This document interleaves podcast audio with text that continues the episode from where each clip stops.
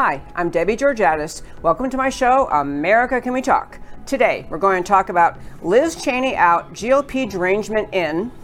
Toni Brinker joins me in studio. Arizona Dr. Senator GOP Chair Kelli Ward joins me tomorrow. Time for you to join America Can We Talk?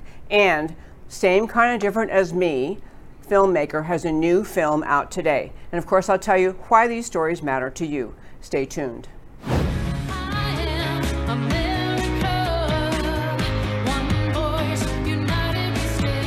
Debbie Georgatos, host of America Can We Talk, is an author, attorney, and political analyst whose mission is to inspire the American political conversation about preserving liberty in the best country on earth. America Can We Talk is sponsored by GC Works, a Dallas based company performing advanced technology research in the oil and gas industry. And hello again, and welcome to America Can We Talk and to today's First Five. I'm Debbie Georgatos. Many of you likely saw that Liz Cheney was actually removed from her leadership position in the GOP House caucus in Washington. Her title had been House Republican Conference Chair, third in charge of the Republican Party. I want to disabuse many of you of the ideas you may be hearing that are unfair in terms of what happened to her. Number one, she was not removed just because she disagreed with President Trump on policies of all kinds, including military policy. She did disagree with him. Lots of people did. She also was not the only one to vote for impeachment. Nine other Republicans in the U.S. House voted for impeachment. That was not the reason she was removed. And she wasn't removed because she was a woman. So, all of you in the left trying to complain that the Republicans pick on women, sorry, untrue why she was removed was because after we got ourselves under the Biden administration and we had the House GOP caucus in place, Liz Cheney continued to speak in public, speak publicly and vociferously and angrily about the ideas that number one, there was no election fraud in 2020, that that was entire story was false, and number two, that anyone continuing to talk about it was potentially inciting violence, and number three, and this was the kicker, she declined numerous efforts of other Republicans who said, you are, you are conveying to the American people that you are speaking on behalf of the Republican Party or at least other Republican leadership. When you say these things that are so incendiary and many of us disagree with you, and you don't say, I'm speaking as me as an individual, not me as a third in charge Republican Party in Washington, you are causing American people to believe that the GOP caucus itself thinks these ideas. She was stubborn enough stubborn enough to refuse even that. She is so determined that there was no election fraud in 2020. I'm not even sure she believes that, but she's decided to go down that path that you can't, that there was no election fraud, and that even if there was, you can't talk about it anymore because there may be violence at the Capitol. She made her bed. She chose, she stayed in that lane. She knew this was possibly coming.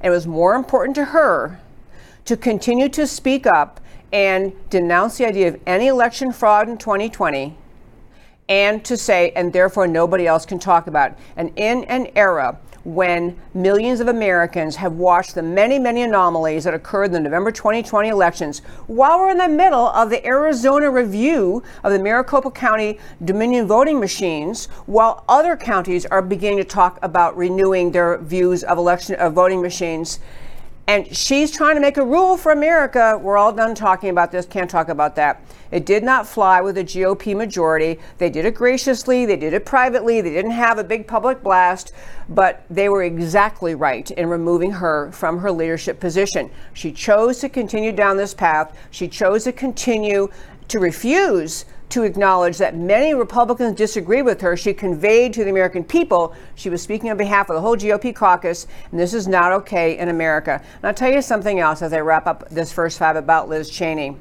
I actually respect some of her views about foreign policy. I'm not saying I agree with them. You could have a lot of disagreements in the Republican Party. I am fine with Republicans who support President Trump's views about uh, foreign policy. I'm probably more aligned with his views. But we need to have robust debate of ideas on every single policy facing this country, whether it is election fraud, whether it is foreign policy, whether it is border security, tax policy. Robust debate of political ideas is where I live, is what I'm all about. That's what the show is all about. This is not about her disagreeing with Trump or the Trump agenda. This is about her unwillingness to be forthcoming and clear when she wanted to continue down the path of talking about her view that there was no election fraud. Also unpopular for the Republican Party, which is trying to support the efforts of some individuals continuing to pursue the issue of election fraud because they want to have election integrity legislation in states around this country and they can't get things done. They can't get state legislators to go along with it. If you have a key leader in the Republican Party in Washington denouncing the whole darn concept of election fraud. And my very last point today's first five is this. I understand that she does not care for President Trump. That's fine. A lot of Republicans don't. I, I didn't support him in the primary. I, I, I think he was an answer to America's needs in the four years he was in, and I think his agenda is home run. His agenda is America's agenda. It's home run American agenda. But Liz Cheney seems to have gotten too caught up in the idea that the entire election fraud issue is about Donald Trump. The issue is not Donald Trump. The issue of election fraud, election integrity, is not about Donald Trump. It's about the future of whether or not we're going to have an election system in this country that actually gives us the honest result of fair elections where only citizens can vote, where only citizens who are entitled to vote only get to vote once, where states have honest, clear voting rolls that remove occasionally or on a regular basis names of people who are deceased, who moved away, whatever their reasons. Election integrity is a future of America's freedom issue. Liz Cheney, in my view, got too caught up in her disdain for President Trump, could not separate that from the issue of election integrity, and really, and I'm, I don't wish her to be humiliated. I don't wish her to be angry, but she does not belong in the House GOP leadership. And that, my very fine friends, is today's first five. I said at the start of the show, we have a guest in studio. Always one of my favorite things, guest in studio. Um, and I'm just, I, I, really just met her through a mutual friend. Um, and her um, activities are kind of a, uh, they, they actually, they play well with the point I, I make often about America.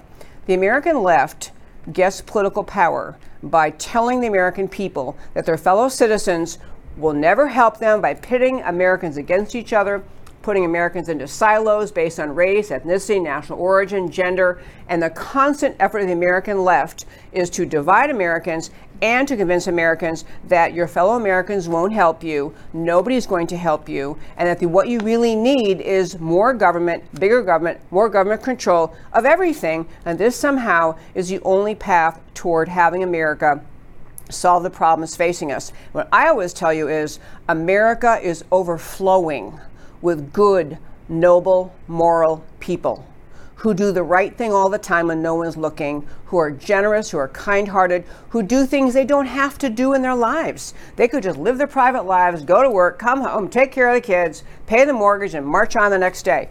But America is filled in the millions of people who are good, noble people who work very hard to help other people who are just stumbling and struggling in life, to help America's culture and society. And who we have joining us today is one of those people, Toni Brinker. So, Toni, welcome to my show. Oh, I'm delighted to be here. I'm so glad you're here. Okay, well, I, I uh, mentioned before we got on air, you sent me a lot of information. And so I want to first have you just in a broad way tell our listeners about uh, your out. Uh, okay, listeners, we're going to hear about her philanthropy. That's what I want her to start with. But just basically, the organization you founded that is um, is now you're now calling One Community USA. But I'd love to just tell the overarching view. Why did you get started doing this? Um, I'll go back to the beginning. That was in 2014. I happened to have been in New York on a on a very small street, and I saw TV cameras at either end of the street. At about 10 o'clock in the morning, I'm wondering why people are going up and down the street marching. And in 14, I had never heard, "What do you want? Dead cops. When do you want them? Right now." Oh. So I actually that was my that was my exact reaction. It was like, good grief, this can't possibly be true. I went, turned on the TV, and sure enough, that is what was being broadcasted. I called I was in New York now, mind you. I called our mayor and our police chief. Called the chief first, and I said to him, his name is David Brown. I said, Chief, I'm up here in New York. This makes no sense to me. People who live in this community, why is this happening? And oh, by the way, Chief, you're a great chief of police of a great city and a great state. Even though this is New York, what are you going to do? And he said, What am I going to do? And I said, Sure, I'm telling you that there's a problem. I said, I understand we've had Trayvon Martin, and I understand that we've had five months of um, Ferguson and all of the residual effects on that. But, Chief, you need to get up here and do something about it because I think this is going to spread all over the United States. And again, he asked me what I was going to do, and I went, Oh, Chief, have no idea. I'll call you back. So I called the mayor, said, Mayor, Toni Brinker, I'm up here recited the whole thing. He said, Well, what are you going to do? It's like, Did you just talk to the police chief? Nope. And I said, I'm not sure what I'm going to do. I'll call you back. So that is the genesis. It was realizing that we had a problem in the United States, and me, a very naive person at that point in my life, thought, I've got to figure out what's going on. So I spent the next two and a half years circling the country. And that means by going to um, underserved communities, visiting prisons, visiting with police departments, visiting all the all the what you would call ghettos that I could find, but visiting with people of affluence and also visiting with people who have lived in underserved communities. The one thing that I found is that at this point in time in 2014 now through 16 that there was an uneasiness in the country and that racial issues were beginning to really take a stronghold and that people did not feel safe. They did not feel safe not only in their city but also on their streets. And I knew that this as a whole was going to be pulling our, um, our great country apart. That's when I made the decision I've got to do something.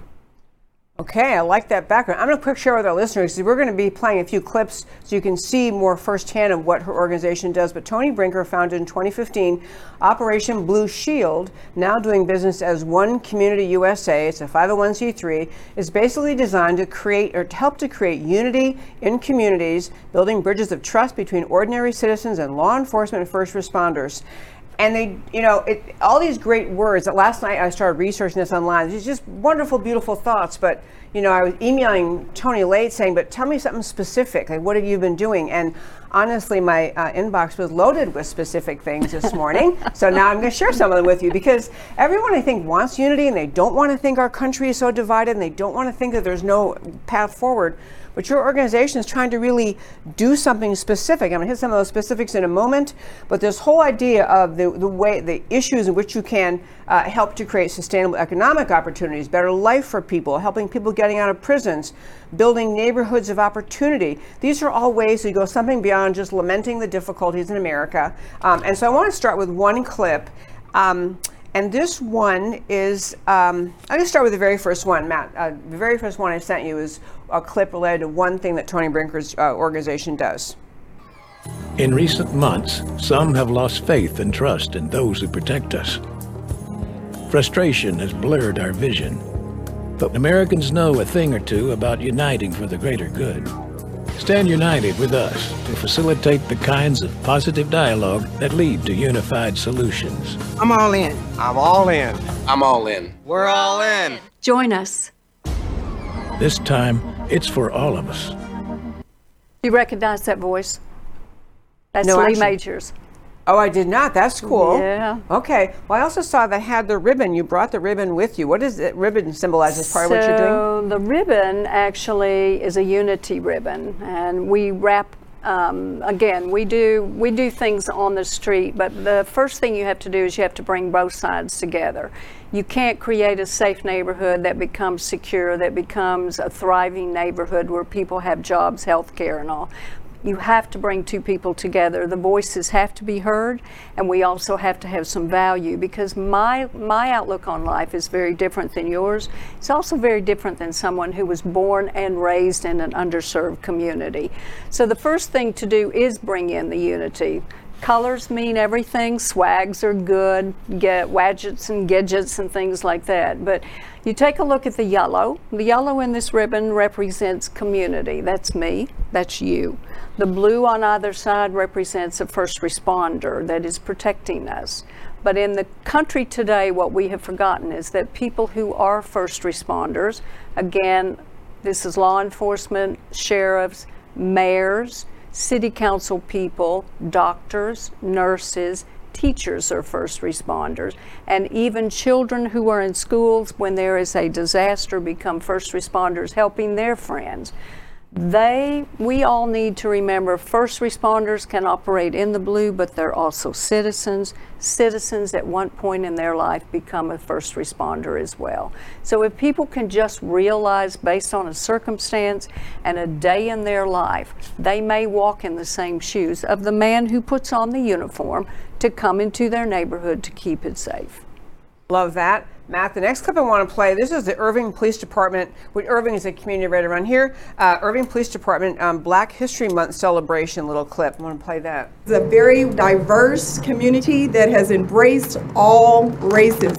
As part of that recognition of diversity, people are at the Kroger on Beltline Road for the Irving Police Department's Black History Month celebration an opportunity for us to come together as a community, as a city, as a police department, and truly celebrate what our connection is with our African American community. And really, foundationally, that starts with our Shop Talk program. Barbershops played a vital role in the cultural and economic development of African American communities. And building on that role, Irving police officer John Plunkett led the way in establishing Shop Talk back in 2016. The program provides a chance for officers to build relationships and have candid conversations. And the whole goal of this here is to build that unity, you know, build a unity in the community between the police and the uh, African American community. Okay, so tell me what Shop Talk is. Shop Talk is a program that focuses again in the African American community. What we do is we are supporting African American owned businesses. So anytime you can go into a community and help that business, first of all, be safe so that they have an opportunity to expand, and then offer employment to people who live in the community, you raise the boat for everyone. The only way you can do that, though, is to bring in the side that will help with creating safety, and that is our first responders that you saw in the clip. So, if I have an ordinary citizen, maybe it's a business owner working hand in glove with the law enforcement department, you're creating this bond of unity. So, but it's actionable bond we have events. We actually work with people where we will have, say, a barbershop owner who we become in this particular program, which again is what we call boots on the ground. He then becomes an ambassador in his community. He gets other people involved. During the height of COVID, our barbershop owners reached out to us and said, Mrs. Brinker, we've got people in our neighborhood who need help. And I said, Help. I mean, you have no job, you have no money coming in, and there are people, he said, worse off than we are. And I said, My gosh, please tell me about it. He said, They don't have food. We have friends who are selling their cars so that they can get enough money to buy food to feed their family. And I said, Well, this is what we're going to do. We're going to build a bridge of trust.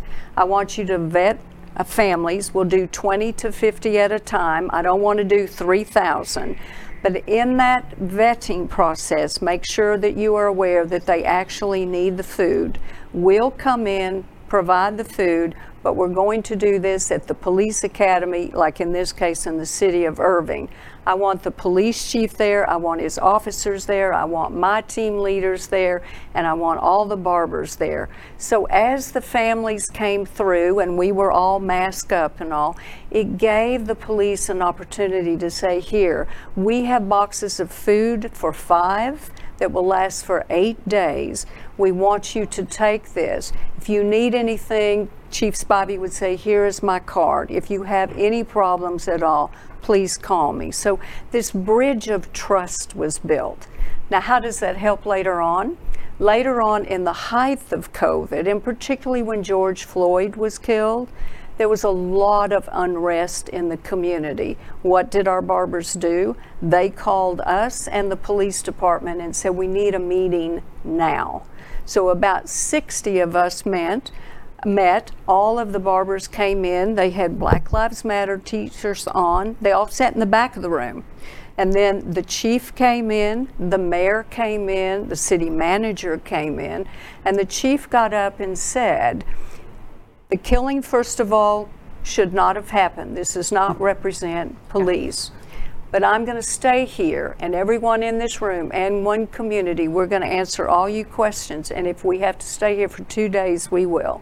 My city manager is here, and my mayor is here. And this Shop Talk program you barbershop owners and beauty salon owners, I have told the city you can get rid of anything in my budget. Do not get rid of this program. Now let's talk about what happened. We were there for about two and a half hours. Those barbers then would be walking the streets later on with the police officers and like saying, ambassadors. Yeah, they were ambassadors, but it also tapping down any kind of unrest because they said, these are our friends. We are working with them to build a safer community for you. Now you get on board and come into the Shop Talk program with us.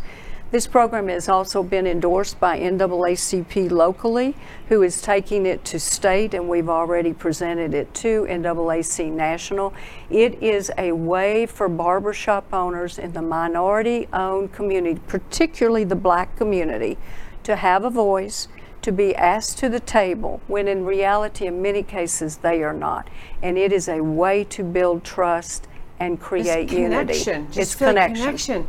I must say, uh, another clip I sent you, um, which is in between, was doesn't have a title on it, but it's after the first one. but on the subject of barbershops, I worked on a campaign for a black Republican who was running for Congress, and we were in his community. We're talking about you know wh- where do you go? Is a community represented by a, a Democrat, uh, long-term Democrat in Congress? We were talking about like, where are the community centers where should we go? And one answer from him and many others was the barbershops. Oh, that everybody hangs out in the bar and they talk all day. They just hang out there. So um, many of my team members, particularly one of them who was a former police officer and worked homicide for about 12 years, African American guy, he said the barber shop is where I went with my dad every every single week. That's where I learned to be a black man.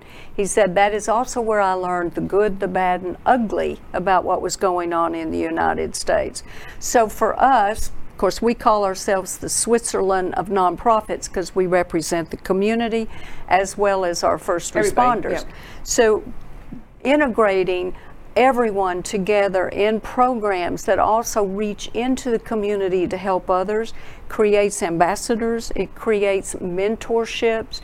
We also identify, uh, the barbers do, a young person who then is mentored by, guess what, a barbershop owner, a Yeah. police officer, one of my team members.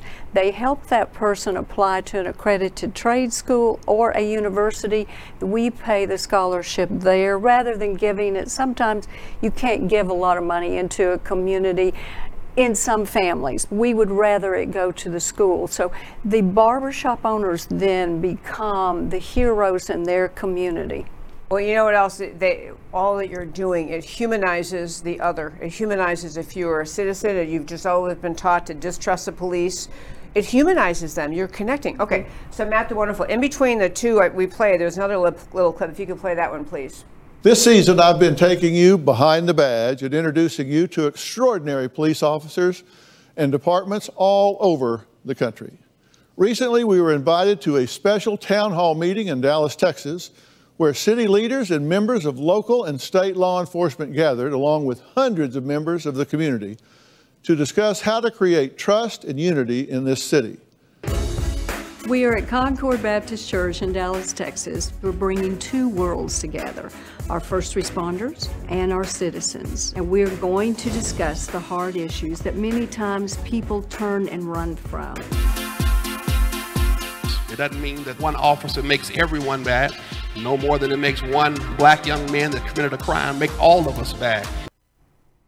Okay, just the physical presence in that room, the physical presence of the officers and and your team and community members just talking to each other. I mean, it's it is. Uh, I mean, it's it's profound because it's connecting humanity. It is profound, but we can't just talk. I was very grateful to Dr. Phil to send his crew there. Um, because it gave us a national exposure. We've yeah. been we've been asked to take our programs to uh, about 12 cities around the United States. The issues that are happening in Dallas, Texas are the same ones in Chicago and Baltimore and Atlanta. But again, it all boils down to safety. We can talk to the cows come home, and that's really where we need to move away from. Talking is good. It's actionable programs that have a positive effect on a community, not so much marching. I understand Black Lives Matter and all. We, I'm, I'm very grateful to them for raising the consciousness of America uh, that Black Lives Matter, but we have to make sure that not all, all Black Lives Matter, but everyone in a community has a seat at the table to not only be heard, but also to get involved.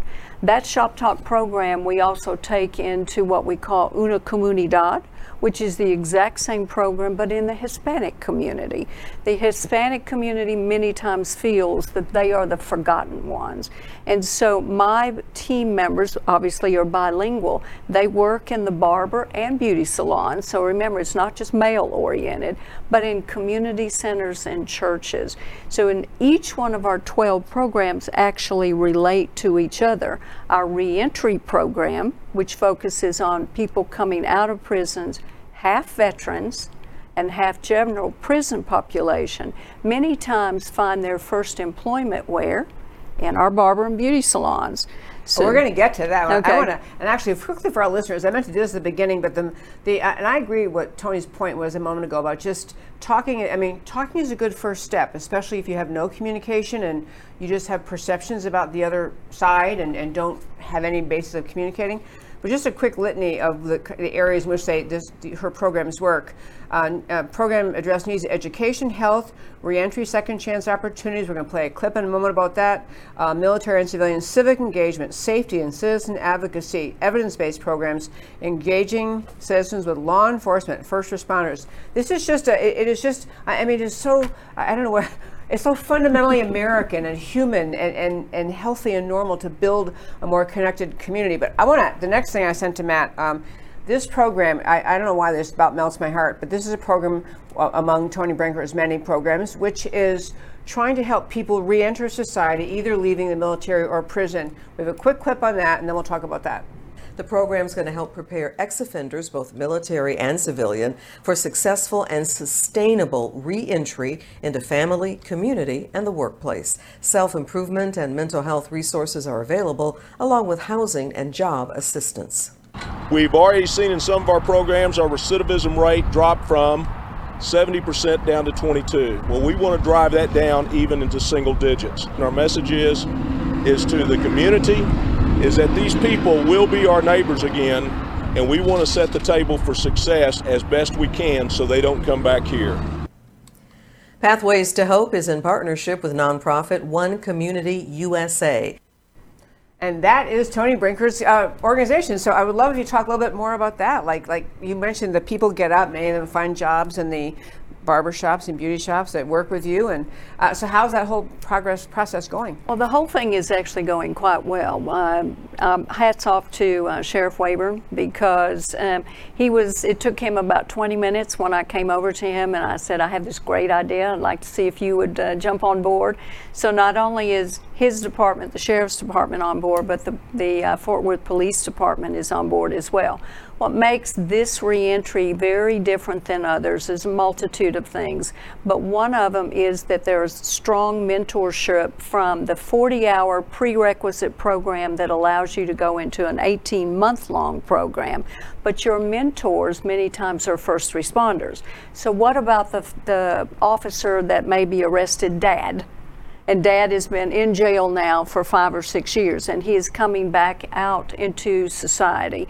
He is he's missed a lot of life okay uh, there's a lot of things that have happened. I mean, uh, we've got people who are coming back and they've never even had a, a, cell phone. When they went in, there was no cell phones. They're coming out and there's now cell phones.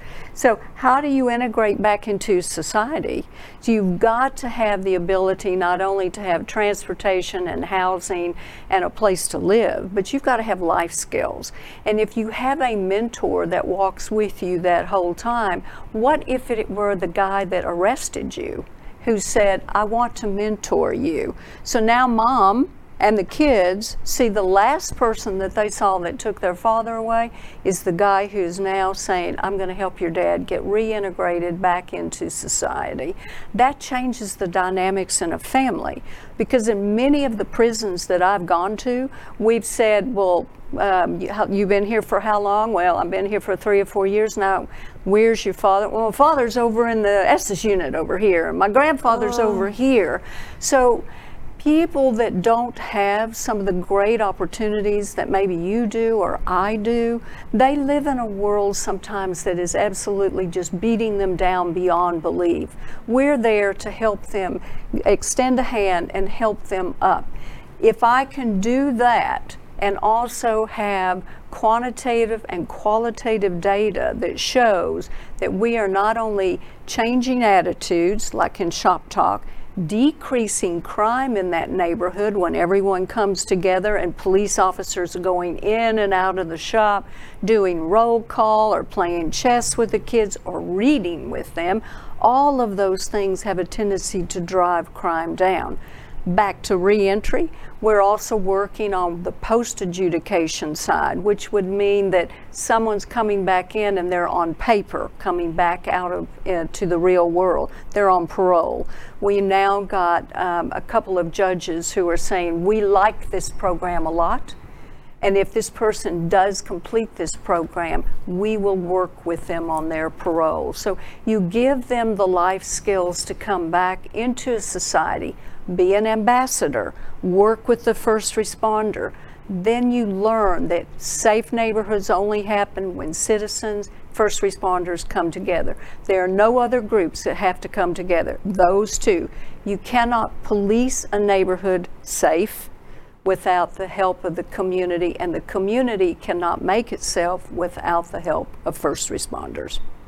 Toni Brinker, this is an amazing thing. Again, your program began, was called Operation Blue Shield, now doing business as One Community USA. Last question for today. So, you are hoping to build this in Dallas even more and then spread it around the country. Is that right? Tell us That's your vision correct. there. That's our correct. Um, I've got requests seriously to go to probably about 12 other cities. I've had governors who have called. So keep in mind that two and a half years I spent talking to governors, AGs. I spoke to the Republican, actually, uh, attorney generals, and said, you need to understand the power of law is integrated into these programs, but our goal is to create economic development, which is what everyone says. On the streets of Baltimore, people are angry that I've talked to and said, if we only had a job, if we only had better education. Well, what we have to do is start from within that community, bring people together by getting them involved then that change is sustainable.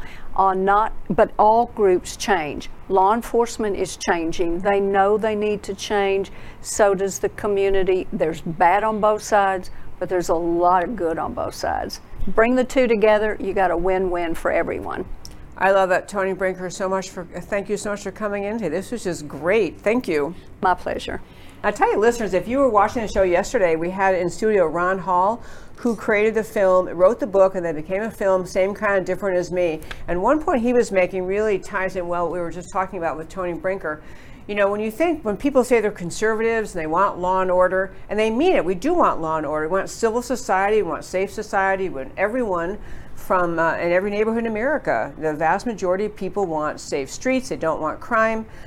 But there can be a sense because you're committed to law and order that you're not really that concerned about actually helping people who get caught up in the legal in the justice system, which we are just hearing uh, Toni Brinker talk about was the idea that her program in helping in many different ways, but one is that a real commitment to America to a robust, free society includes trying to help people who did lose their way, who did stumble and get off track and end up in jail for whatever the reasons were.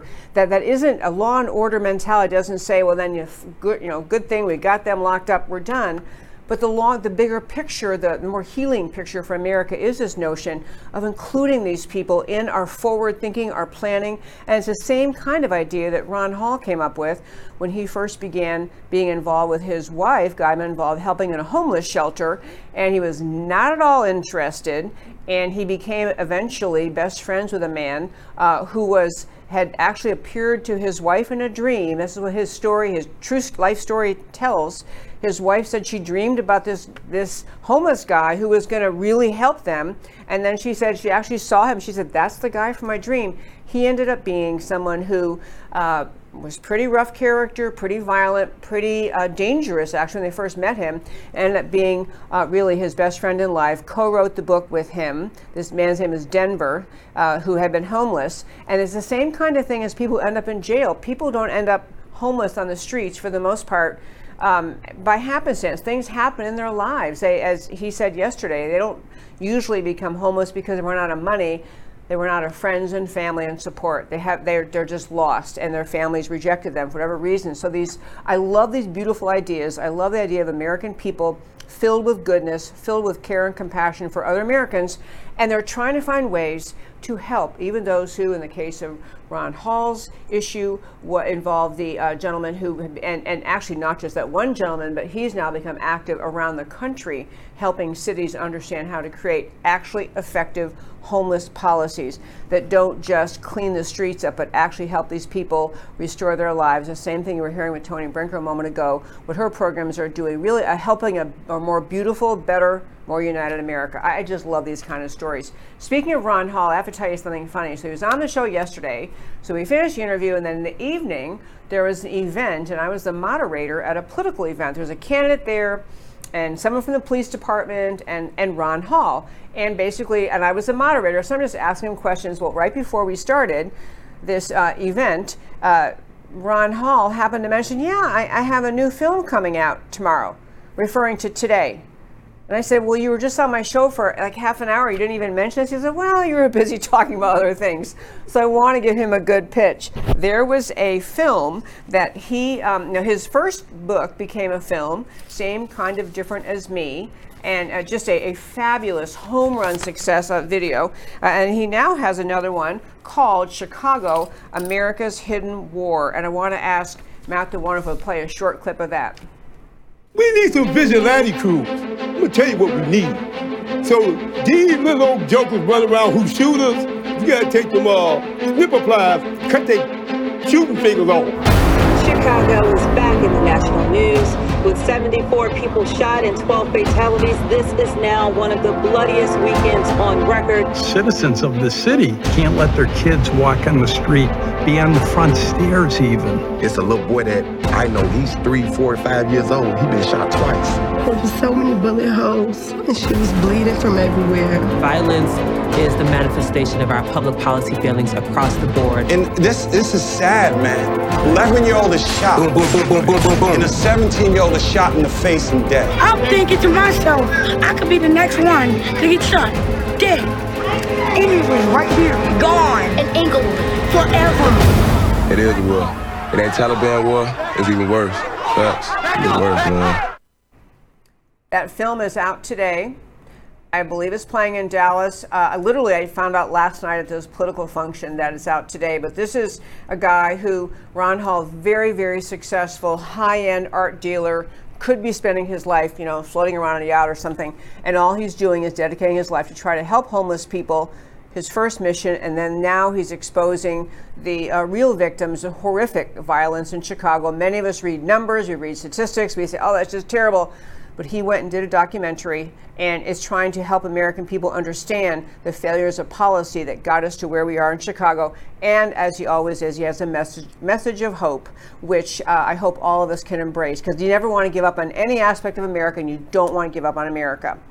One last thing today, um, I want to talk about uh, my uh, show tomorrow.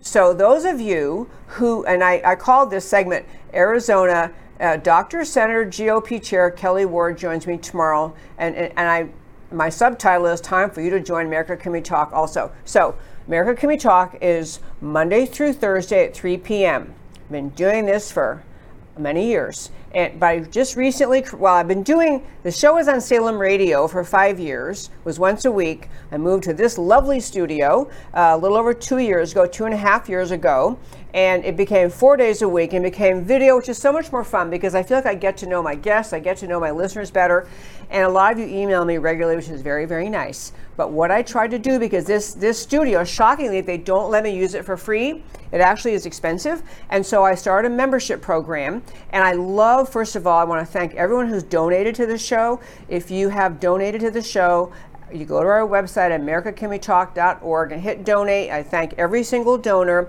We started a subscription, a membership, and the basic thing in the membership is this for a mere $5 a month or $50 a year, which is hardly anything.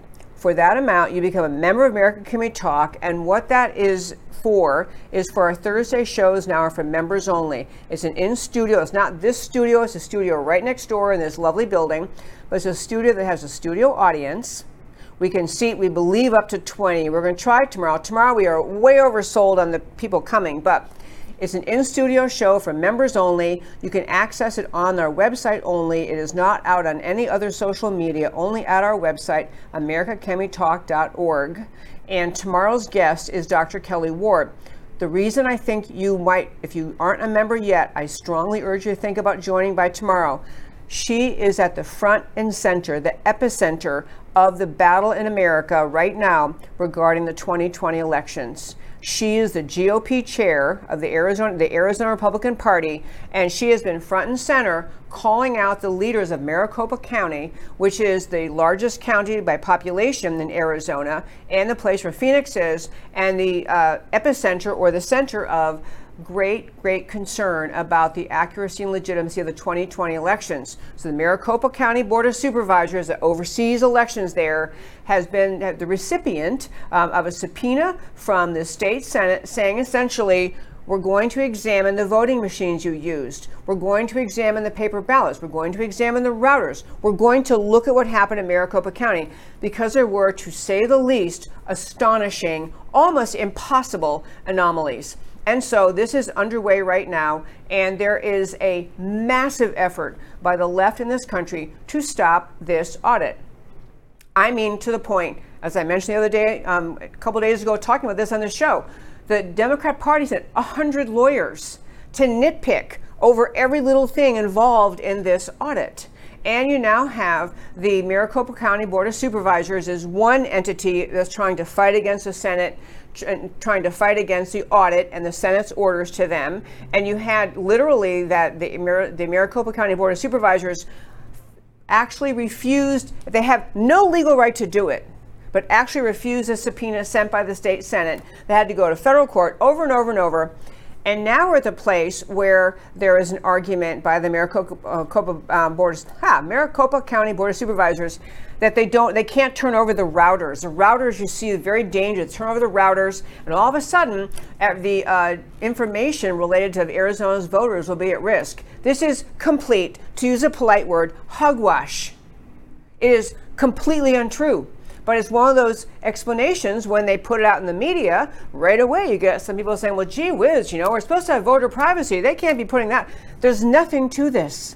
So Kelli Ward has been front and center in insisting that an accurate and legitimate vote count occur in Maricopa County. She's been active in litigating on these issues. She's been active in supporting the efforts of people trying to examine the 2020 elections. And so you, if you haven't joined yet, I'm going to quickly go over in our slides. Matt will have the up, slides up in one second to remind you how easy it is to join America Can We Talk. Very easy to do. I really hope you'll consider doing it. Tomorrow is worth the whole $50 a year. And by the way, I kept the price low for the reason that I would love to have more people listening than a very expensive rate that p- many people could not pay. So I'd rather have it, keep it low, and hopefully have a lot of members. But I want to mention one more point before we get to the uh, slides to tell you how to join I know there are some people who think that somehow, after all the election fraud is exposed, and there is election fraud, uh, other evidence in dish of election fraud coming out, more information all the time. You know, in I'm a lawyer by background. I can tell you that when you actually enter a contract and there is fraud, the remedy that courts impose if there's fraud in the inducement, fraud in the creation of the contract, is you literally undo the contract you literally get to go back and say, okay, it didn't happen. And so there are some people saying, well, you know, this should mean that the Biden team should be out and Donald Trump should be in. You have people saying these things. I cannot envision a legal path forward where that could occur. And I'm certainly not advocating violence.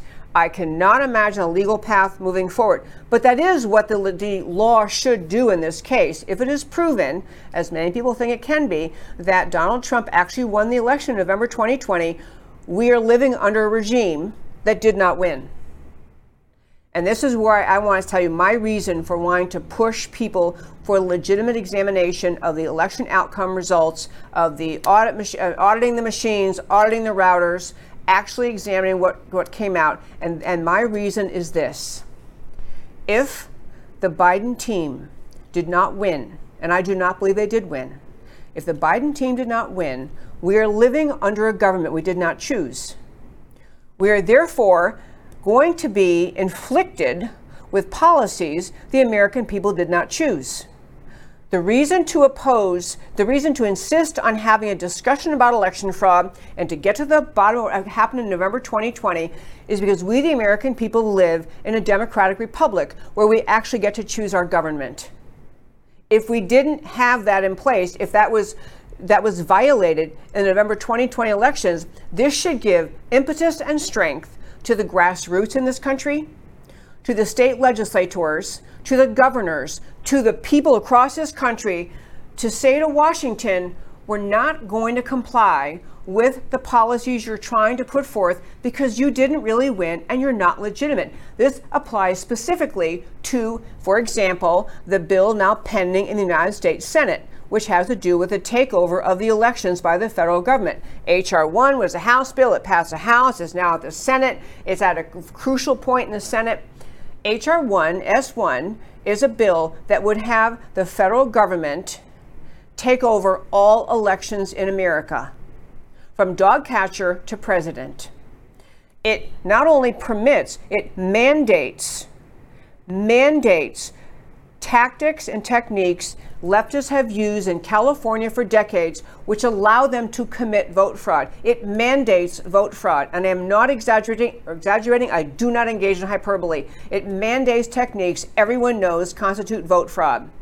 It eliminates voter ID, the most inane idea ever that we even have to talk about whether voter ID is a legitimate requirement. It gets rid of voter ID. It allows ballot harvesting. It mandates state permit ballot harvesting. We've had several shows talking about the evils of HR 1 and S1, but the reason to get to the bottom of what happened in November 2020 is because this should give strength to the Republican legislatures around this country, and frankly, if they had ethics to them, the Democrat legislatures, in saying, we're not going to comply with this, with these things that are coming out of Washington, D.C., policies, laws, regulations that are inconsistent with the will of the American people. This applies to H.R. 1, this applies to the impending Green New Deal. The idea that we're going to be told in the Green New Deal, if you, I, we're going to do a show and I will break down for you what's being discussed. But the Green New Deal is going to be the end of the idea that you get to choose where you live it, it is. They're going to do affirmatively furthering fair housing. That inane, tyrannical policy under the Obama administration is in the Green New Deal. So you're not going to have the freedom to live where you want. You're not going to have the freedom to drive where you want and what you want. It is a complete, as I had many experts point out in this show, a complete socialist takeover of America. That's a Green New Deal. And it's one thing if America voted for it, that's one legal battle to have, that's one political battle to have. But if America didn't choose that, and they did not, it is a basis for the American people to say, we're not doing a Green New Deal. There are dozens of other policies at the federal level that should be opposed by the people of this country, by the grassroots and the legislators and the governors, because America didn't choose this. America did not choose what is coming out of Washington. They did not choose what this leftist administration is trying to inflict on America. That's the reason to get to the bottom of election fraud so that more and more people are aware and comfortable enough to say out loud, maybe we can't undo it because we're in the situation we're in.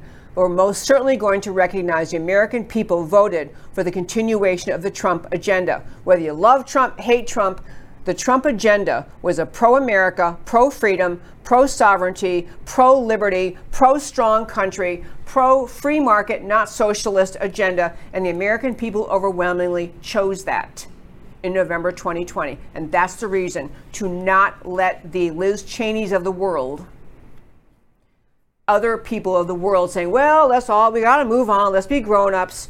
You know, they maybe they stole it, but it's over. It's over. And in no other context in law in America do we say, well, I guess you know, hey, the bank robber won. He got the money, so now he gets to keep it. We undo the wrongdoing. If we can undo the wrongdoing, we do. We don't just say, well, the bank robber won and he has the money, so I guess he gets to keep it. We attempt to pursue to recover what was stolen and, and return it to the rightful owner. It happens in legal contexts, in civil and criminal law all the time. There's no reason in this context we should ignore it. I think people try to virtue signal and they're, they're kind of, they're really the mature ones. They're really the ones who, oh, we're really being very big statesmen here. I'm sorry. Stealing an election is the biggest theft that's ever occurred in American history. If that's what happened, the American people need to, at the very least, stand up and say, we're not going to go along with the theft of this election, and we're not going to go along with the radical, tyrannical leftist policies spewing out of Washington because we didn't choose it. I close the show every day by telling you why the stories we talked about today matter to you. So we started our show this, this morning. This morning seems like hours ago. It's just an hour ago. But Liz Cheney and America's Civil War. Uh, U.S. Rep. Liz Cheney, I want to remind you this again. She got it. She objected to the impeachment the first time of Trump. She got it when the Democrats first tried to impeach Trump over the false claim of abuse of power and obstruction of Congress in February 2020. She called out the Democrats for abusing the impeachment power, but she voted to impeach Trump over the January 6th violence at the Capitol, not recognizing or else not caring that it was exactly the same motive Democrats had in this 2021 impeachment as they had in 2020. The Democrats' agenda was not that they thought Trump committed an impeachable offense. They simply wanted to destroy Trump and his agenda. Neither impeachment was about Trump's personality or his conduct. Both were motivated by the leftist hatred of the America First message Donald Trump spread and that the American people love. America First is intolerable to today's Democrat Party. America's internal battle is an ideological civil war. It's about America the free. And as Liz Cheney out as of today out of her leadership position, Congresswoman Liz Cheney was, was removed as the House Republican Conference chair, not because she criticized and disagreed with Trump on military or any other policy, because lots of other people did, lots of other Republicans did, not because she voted to impeach President Trump. Other Republicans did also, nine other ones. And not because she's a woman and being treated differently. She's in leadership. They're not going after the other people who are Republican who voted to impeach Trump because they're not in leadership. She was removed because she continues to loudly and publicly reject 2020 election fraud and says that discussing election fraud will incite violence. She, and this is my question, purposely leaves the impression that she is speaking on behalf of the GOP. She is aiding and abetting the Democrat mission to crush election integrity investigations. She does not recognize the battle we're in for America. It is not about Trump. It's about the future of fair elections and of America. And I want to do very quick slides at the end. Matt, I gave you the two last slides, how to join America Can We Talk. We'll go through them really fast because I get emails saying, I don't know how to join. It's so simple. Take a screenshot of this. Very, very simple. Go to our website, americacanwetalk.org, choose members in the tabs at the top, choose join now, follow the instructions, choose $5 a month or $50 a year, choose your username, your, which should be your email and your password, and please write your password down. Write it in ink somewhere. And then uh, membership does gives you on live access online or in person to our weekly members only shows every Thursday. Online at America Can We Talk uh, is the only way to watch the Thursday shows. Offers you opportunity to be part of the Q&A with me or our stellar show guests on Thursdays. Allows you access, excuse me, past members only Thursday shows in the members section of our website defrays expenses of keeping the show on air, allows us to be free of commercial interruptions, pl- helps protect conservative voices and views from the growing censorship in America. And once you are a member, you can submit questions for our shows, which have turned out to be the most fun thing. You can submit questions ahead of time for our guest tomorrow for Kelli Ward. You can submit questions. You can email them to me at americacommunitytalk at gmail.com. Use a subject line, questions for Thursday shows about blah, blah. And then join our, and then you can also submit questions by joining our America Community Talk family texting group and text in a question. In the two line of your text, enter 53445 and the body of the text, type the word America. You hit send, and you will get a welcome to our America We Talk family reply from me or in the texting group. After that, to text in a question, you can text in, and people do text in questions that are relevant to the topic and the guest, by the way, relevant to the topic and guest. Text in a question, enter again to text in a question, put 52445 in the two line, and the text message, you must type the word America first. Just put America, no period, no comma, no punctuation, then your question. So it would look like this America, do you think we should finish the border wall? Whatever your question is, you can submit questions ahead of time or live during the show while watching at americacanwetalk.org. And that, my very fine friends, is America Can We Talk for today. Thank you so much for tuning in every Monday through Thursday at 3 p.m. Central Time to America Can We Talk, where I always talk truth about America because America matters. And I'll talk to you next time.